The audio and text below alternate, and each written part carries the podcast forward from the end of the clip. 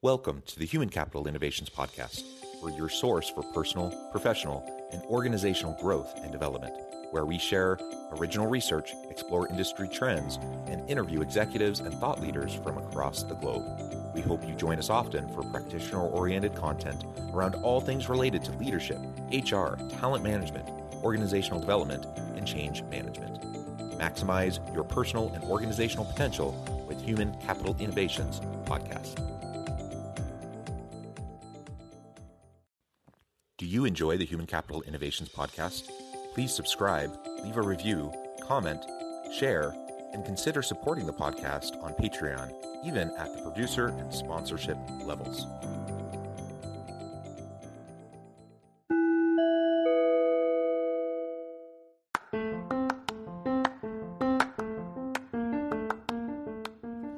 Welcome to the Human Capital Innovations Podcast. In this HCI podcast episode, I talk with Jason Greer about his book, Bias, Racism, and the Brain How We Got Here and What Needs to Happen.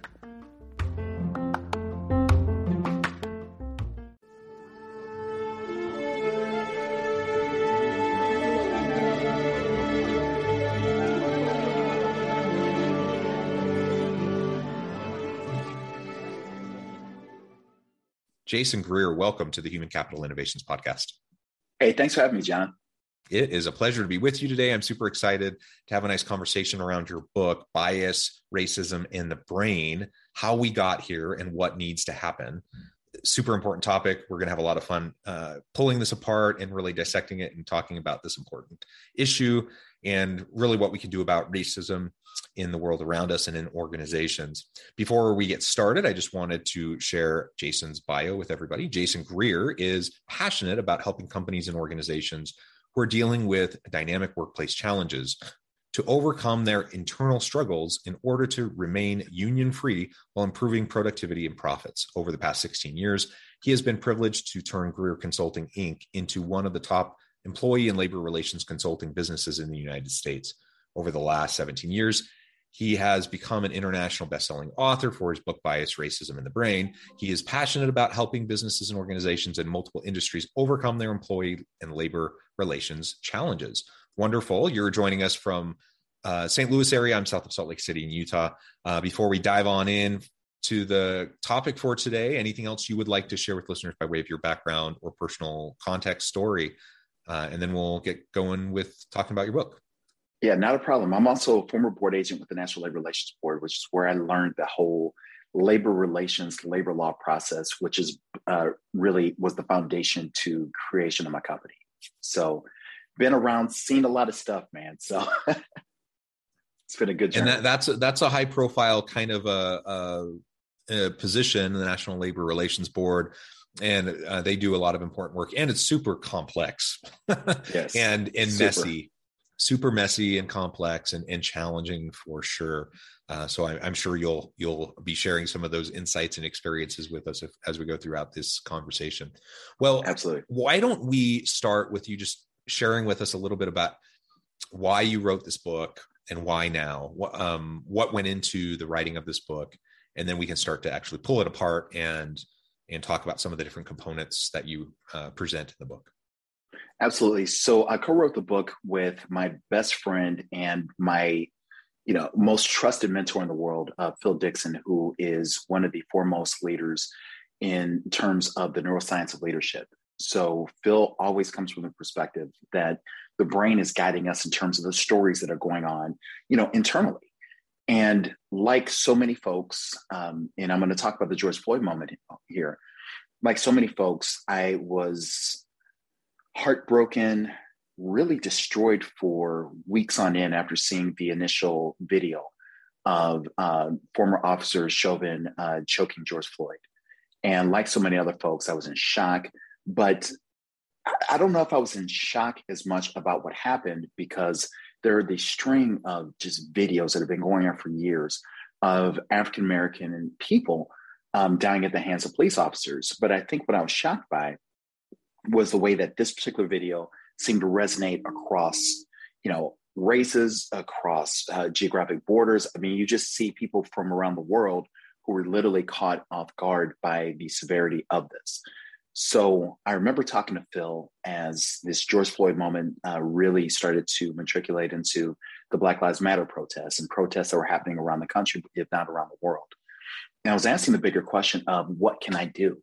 Because, like so many African Americans, we were being inundated by calls from very well meaning friends, associates, people might that in, in the case of my wife and I, that we went to church with, who were asking the question of what can they do to be a part of this conversation.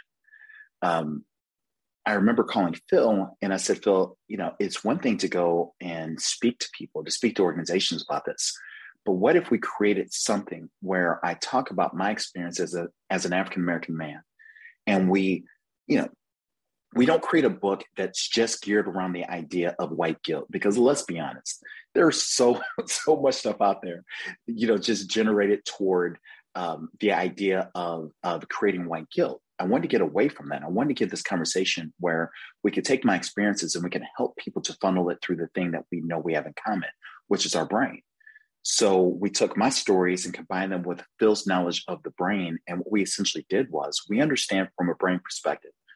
John, I'm not going to understand where you're coming from in terms of your story unless I have some form of sympathy that leads into empathy, meaning that you take me through your story, you help me to understand the impact of whatever it might be. Maybe it was your childhood, maybe it was, you know, experience in school, maybe it's experiencing your work, your business, whatever the case might be once I hear that story and you take me through that story in terms of how it impacts you, my brain starts to change. But I'm not going to get to the point of empathy until I understand where you're coming from. And that was really the sole focus of this book. And to be brutally candid with you, John, we set out to create a book that we could pass out to some clients, that maybe we could have some great conversations in our personal lives. We had no idea that it was going to take off in the way that it did. Um, within I think maybe two days we were already Amazon number one bestsellers, and then over the course of a month we became international bestsellers. Um, so I am hardened by the fact that people want to engage in this conversation around diversity. I love sort of the push pull dynamic that's happened as a result. We've had people who've said, "Man, this is the best book we've ever read," and it's it's just generated so many great conversations. But on the other side, I've had people from various backgrounds, whether it's members of the LGBTQ plus community, whether it's um, uh, our Latino brothers and sisters, whatever the case might be, who've said, this is a good book because it spoke about your experience as an African American man, but what about my experience? And my answer to them is then get out there and write the book. Get out there and tell your story because we want to talk about how we're going to start to break down some of the dynamics around racism we can't break those dynamics down until people start to hear your perspective. The more perspectives they hear, and then you're being open to the perspectives that they have to share, that's how we start to break down this thing called race. Yeah, yeah, that's excellent.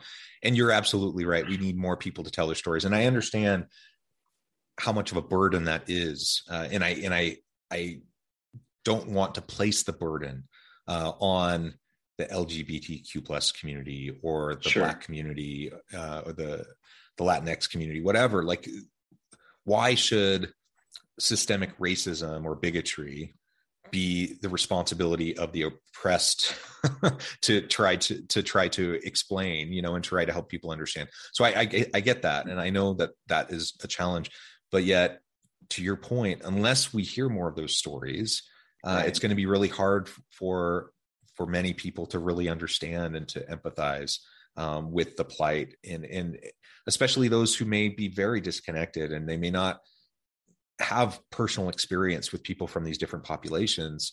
Right. And and so then how do they form their opinions? How do they form their their thinking? It, it's it's influenced by media. It's influenced by all the implicit biases and stereotypes that they have swirling around in their the you know the culture around them and and and what they consume we, we have to disrupt that somehow and and the most powerful way to do that is through those stories. Uh, so I, I, think that's a really great point i would love to see more uh, people uh, share share those stories any chance that they get uh, so we can have Absolutely. that kind of an impact. Uh, let's let's talk a little bit more about the neuroscience of all of this um, because we do have implicit biases. Uh, you know th- there are overt prejudices and there are overt um, types of of uh, negative things that we do and say towards those around us. Uh, and I, and I recognize that, and I don't want to minimize that or downplay that. Sure. Uh, but but it seems like the real heaviness of all of this comes through the just the small day to day actions um, right. that are often unintentional and inadvertent from people just going through their day to day lives, not even recognizing they're doing it, who probably would be exactly. mortified if they realized that what they were doing was having that kind of a negative impact. And but it's all this this implicit uh, unconscious bias that's just in us, and unless we find a way to disrupt it um, and to kind of reprogram our brains, then it's going to continue. Uh, and it's going to continue to influence how we set up the policies, practices, and procedures, the systems within organizations, within communities, yes. and we're just going to continue to perpetuate the problems. Um, so, tell us a little bit more about the neuroscience of this, especially as it relates to bias um, and what we can do about disrupting that. Yeah, not a problem. So, I'm going to say one thing that I think often gets neglected, if not just completely ignored, as we talk about bias. Bias is actually a very good thing look, our brains are designed, and when we talk about neuroscience, I'm just going to go ahead and, and, encapsulate this in one basic term called the brain.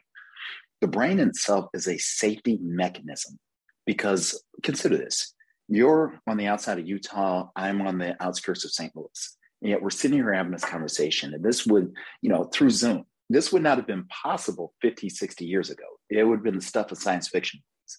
Society in itself has evolved to the point where we are one and the same with technology. We, we can definitely agree with that. But on the other side, the one thing that has not evolved is our brains, because our brains still believe that we are walking around in the day and age of our ancestors.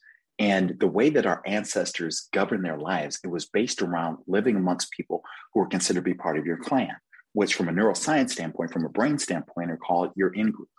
When I'm in the presence of my in group, my in group is anybody who looks like me, talks like me, thinks like me. John, therefore, they're me. I get the dopamine effect that courses through my brain, courses through my body when I'm in the presence of people who are just like me, because it's a matter of survival. Because those people who are just like me are going to be responsible for helping me to get food. but They're going to protect my physical self. They're going to protect that of my family. I feel good when I'm in the presence of people who are just like me. But on the other side of that, when you come into um, inter- when you interact with people who aren't like you, this is what we call our outgroup. These are people who don't look like me, don't talk like me, don't think like me. Therefore, they're not me. When I'm in the presence of my outgroup, cortisol kicks in. Cortisol is a stress hormone, and it produces one or two effects: either I fight or I run. 99.9% of the time, people are going to run because your body, your brain is designed to keep you safe. The challenge is that when we talk about bias, it's our biases that have been built within our brain over the millennia that, in effect, keeps us safe. The problem is your brain is a liar because your brain is consistently telling you a story about the outside world that might not be true. Your brain thinks that the saber-tooth tiger is somewhere lurking around the corner and it's going to jump on, it's going to grab you. But there's no saber-tooth tiger anymore. We know that, but the brain doesn't recognize that. So the challenge comes in that these biases that we have in our brains, look, they're governed according to what your brain design, what your brain deems as the primary story that's going to keep you safe. So you will have somebody, I'll give you an example. So I'm 6'3, 275 pounds, big dude, um, weightlifter. I just exist, right? And when I say I just exist, I'm not always aware of my size relative to other people one particular day I'm walking through Walmart. I'll never forget this. And I, I'm John. Have you ever heard of the term called the clutch? Are you familiar with that? Yeah. So the clutch is basically this. If and it's been my existence since I was 11, 12 years old, as far as what I can was conscious of. When I walk past women who, in many cases, happen to be white, they will clutch their purses when I walk past them, as though I'm going to steal their purse.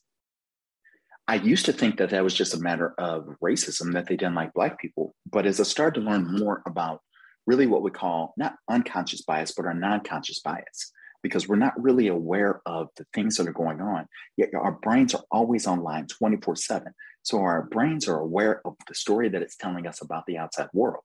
So when I walk past women who happen to be white and they clutch their purse, my first instinct is, well, they're racist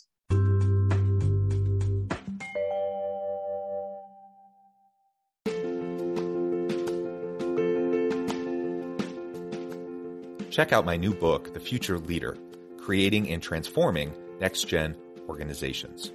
Stemming from two decades of professional experience and over 600 in depth interviews with executives, thought leaders, and scholars from across the globe, The Future Leader will help you explore the ordinary, everyday actions that will help you to prepare to lead in the future of work, to respond to an uncertain future, and to produce extraordinary results for individuals, teams, and organizations.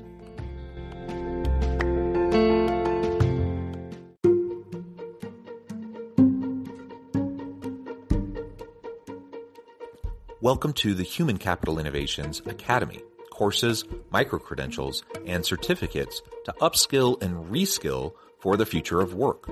All HCI Academy courses, micro credentials, and certificates are designed, developed, and delivered by award winning and internationally renowned scholars, educators, thought leaders, executives, and practitioners.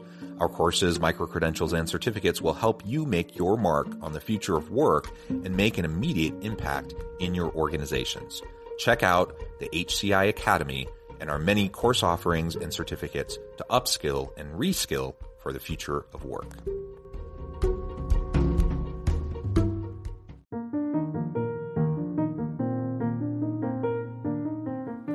Check out our new weekly LinkedIn newsletter, Alchemizing Human Capital, exploring industry trends via original research and interviews with executives and thought leaders from across the globe. We look forward to having you join us.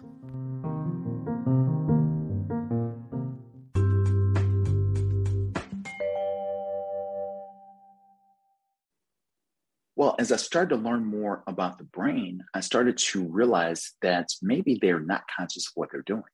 So I'm walking through Walmart one day. I'll never forget this.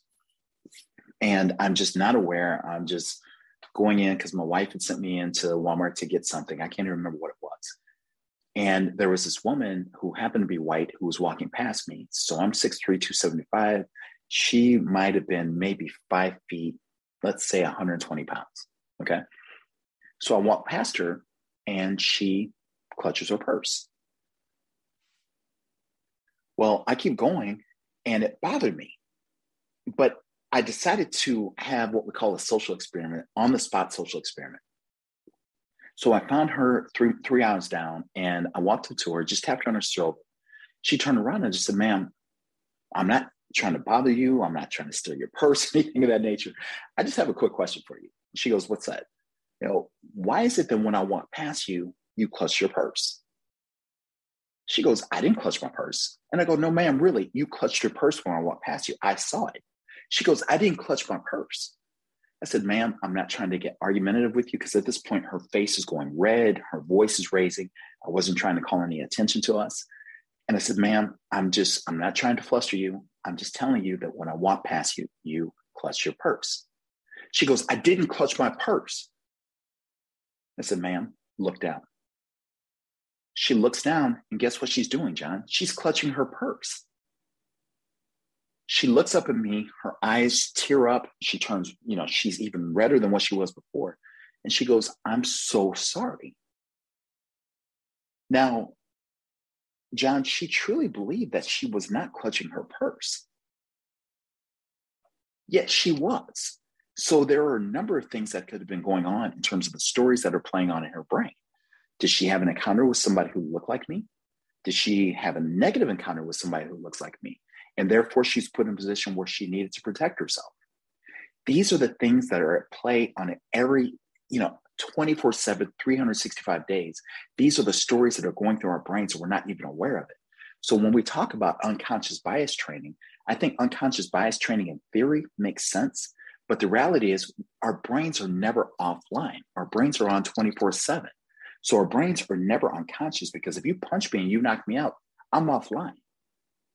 So that's why I say that when we talk about unconscious bias training, when we talk about unconscious bias, we need to refer that to more of a more of a more actual term, which is non-conscious bias.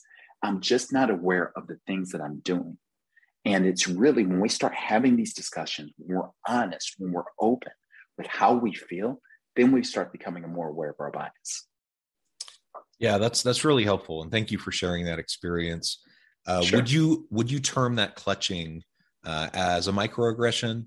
Uh, you know we, there's so many things that happen due to the non-conscious biases that we have going on that we may do or say un, in it you know unintentionally without real awareness that we're doing it in my mind right. that is a good example of a microaggression but um, perhaps you have a different way of looking at it um, i will tell you how it made me feel in the moment yes it hurt my feelings so i'll say that it was a microaggression um, there are things that happen all the time. I, I think when we get into the idea of microaggressions, I think it really comes down to the impact that your behavior, whether you're aware of it or not, the impact that your behavior has on somebody else, right? Um, definitely microaggression. But there's another side of this is that people of color and people who are deemed as minorities have been living with microaggressions for so long that it sort of becomes par for the course, right? And there were things that happened. I like I give an example. My wife is a forensic scientist for a, um, a police department for uh, the state police. There are things that happen in her job that she just gets used. She got used to probably by age ten. So it might impact other people, but it doesn't necessarily impact her. There are things. like I was a victim of cross burnings when I was 17 years old in 1991, and I'll never forget that um, the uh, police department telling me and telling my parents, well, we don't think that this is the act of racist people because we know these young men and we know them to be good, Christ fearing, Christ loving men. We just think that these are people who are just, they're a little frustrated because, you know, you all are coming into the town and changing the complexion of the town. And change takes time. Now, he, in his heart of hearts, will tell you that he was only saying this because he's trying to make the situation better by giving us perspective about the people who were hurting us. But the reality was, they hurt us. You burnt crosses and protested my family. That hurts. So I don't want to hear your explanation, right? Um, but he, from in terms of from his perspective, felt like he was trying to do the right thing by everybody. So it's just one of those things. Yeah, yeah, and and I guess that that reminds me of why it's so important for us to to keep in mind. I mean, we can't fully understand our blind spots. That's why they're blind spots, right? Sure. um, but Absolutely. we can try we can try to listen to people, and we can try to observe um, when what we do or say may hurt somebody, um, and whether it was our intention or not we can proactively try to make restitution. We can try to apologize. We can you know sincerely um, apologize for the the pain that we may have caused. Uh, yeah. and so you know I, I go throughout my day and i'm sure that i do dumb things that are insensitive or hurt people's feelings in ways that i'm not even aware of. I sure. hope i hope that they'll come and talk to me about it. And if they do i promise i'm going to try my very best to not get defensive but to mm-hmm. to listen and to learn and to to apologize and to try to make it right the best i can. And hopefully it can be you know an, an opportunity to develop a deeper relationship with that person. Um, absolutely. that that but that is challenging right? It's it because we do like you said we're hardwired towards surround you know uh, this bias towards surrounding ourselves with people who are like us. We're hardwired to get defensive when people call us on something. We're hardwired in all these different ways um, that have served a purpose, you know, in terms of evolutionary psychology, but in, in, in today's modern world may not be as beneficial. Um, and and it, it is what it is. So we have to, I have to be patient with myself. I have to be gracious and patient with others around me. Uh, yes. And I, but I also have to be committed to do the work to try to to make things better and hold myself accountable.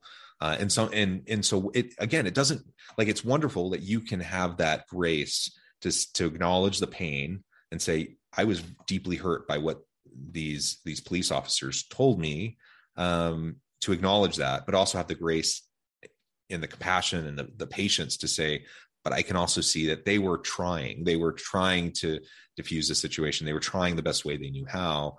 Um, and and when we can do that then it opens up the opportunity to that perhaps that that individual who really stepped in it they right. might actually be able to learn from it and move forward and do a little bit better the next time um I, I mean, it's just such a challenging dynamic and and people eh, are really struggle with this and and are concerned about about wading into these waters of of trying to better understand um, diversity, equity, and inclusion, uh, and trying to do better in their organizations. You know, I, I, get it. I get it's messy. I get that it's mm-hmm. challenging.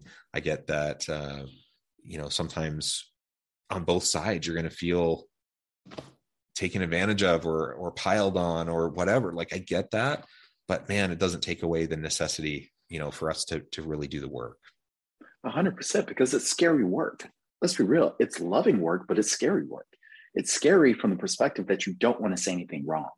And the problem, I think, because you had alluded to this earlier um, during the intro, when we talk about the uh, uh, perspective of the media, because I often hear people say, well, it's the media that's dividing us. It's the media who's doing this.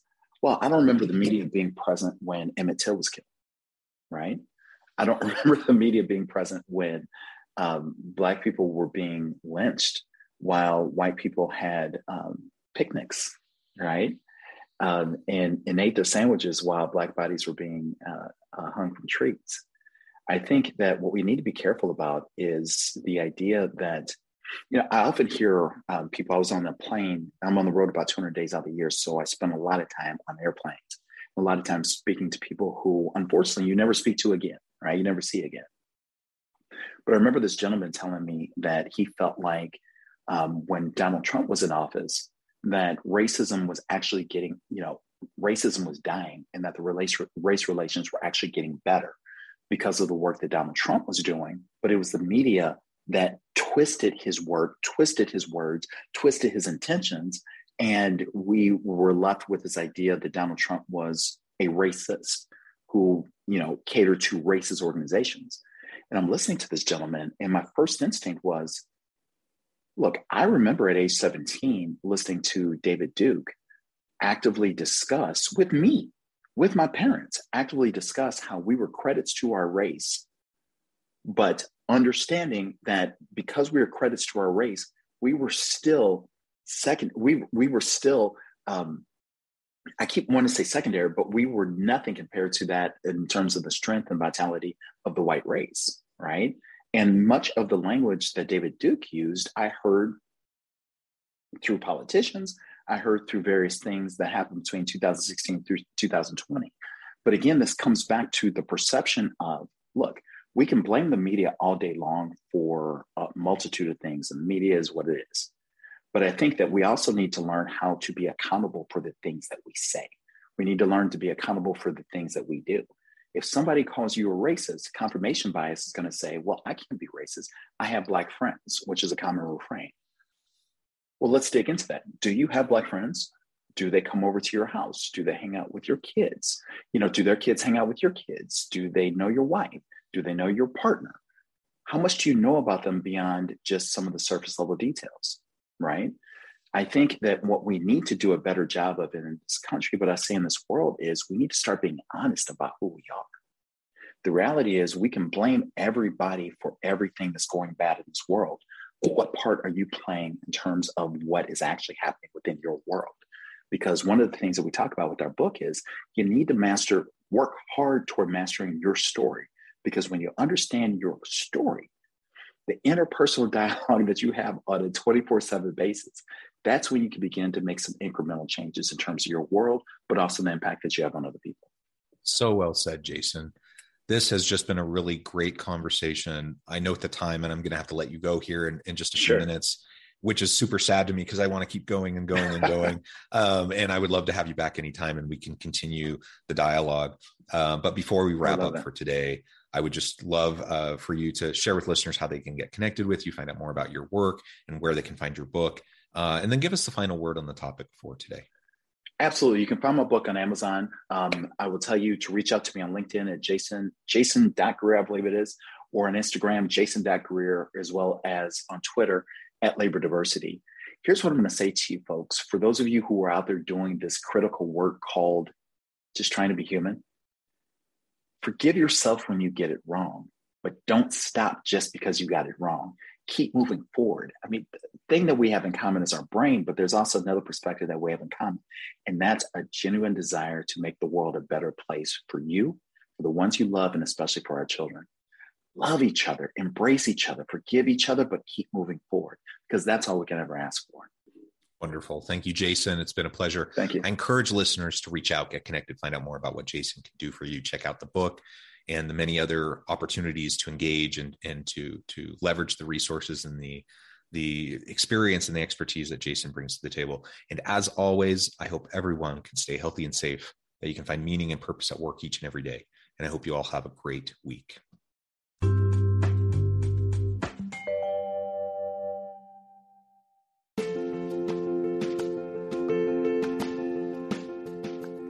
Bluer Than Indigo Leadership The Journey of Becoming a Truly Remarkable Leader. Early in my adult life, I learned about an Asian proverb that translates as bluer than indigo. If you think about the color indigo, it is a brilliant, deep, and vibrant blue, what some would call the bluest of blues. To have something that is bluer than indigo is rare and truly remarkable. Contrary to popular myth, there is no one size fits all or cookie cutter approach to effective leadership. There is no silver bullet, no secret sauce, no go to model that will solve all of your problems. The truth is, great leaders have all had their unique strengths and flaws, and have all had to discover and then pave their own distinctive path in their life's journey to fulfill their leadership potential. Bluer Than Indigo Leadership will help you discover your own path and explore those ordinary, everyday actions that will help you respond to an uncertain future and produce extraordinary results for individuals, teams, and organizations.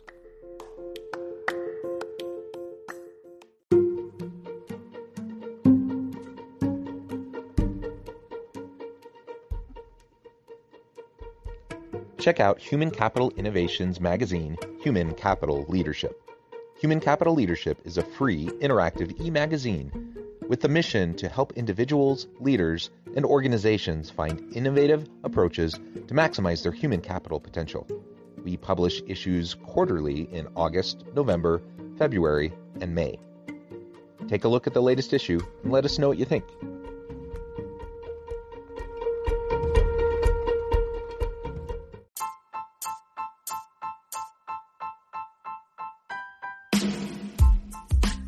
Alchemy of Truly Remarkable Leadership Ordinary, everyday actions that produce extraordinary results.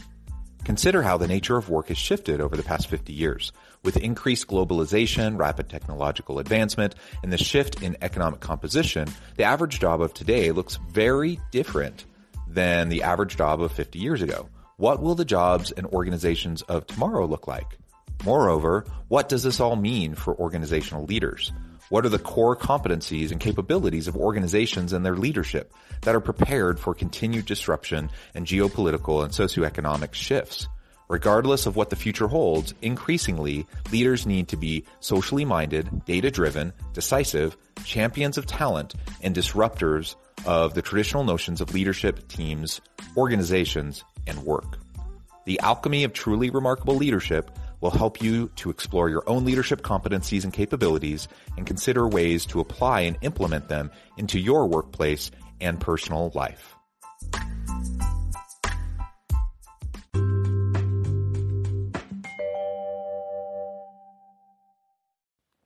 Do you enjoy the Human Capital Innovations podcast? Please subscribe, leave a review, comment, share, and consider supporting the podcast on Patreon, even at the producer and sponsorship levels. Thanks again for joining us for this episode of the Human Capital Innovations Podcast. I hope you stay healthy and safe and that you have a great week.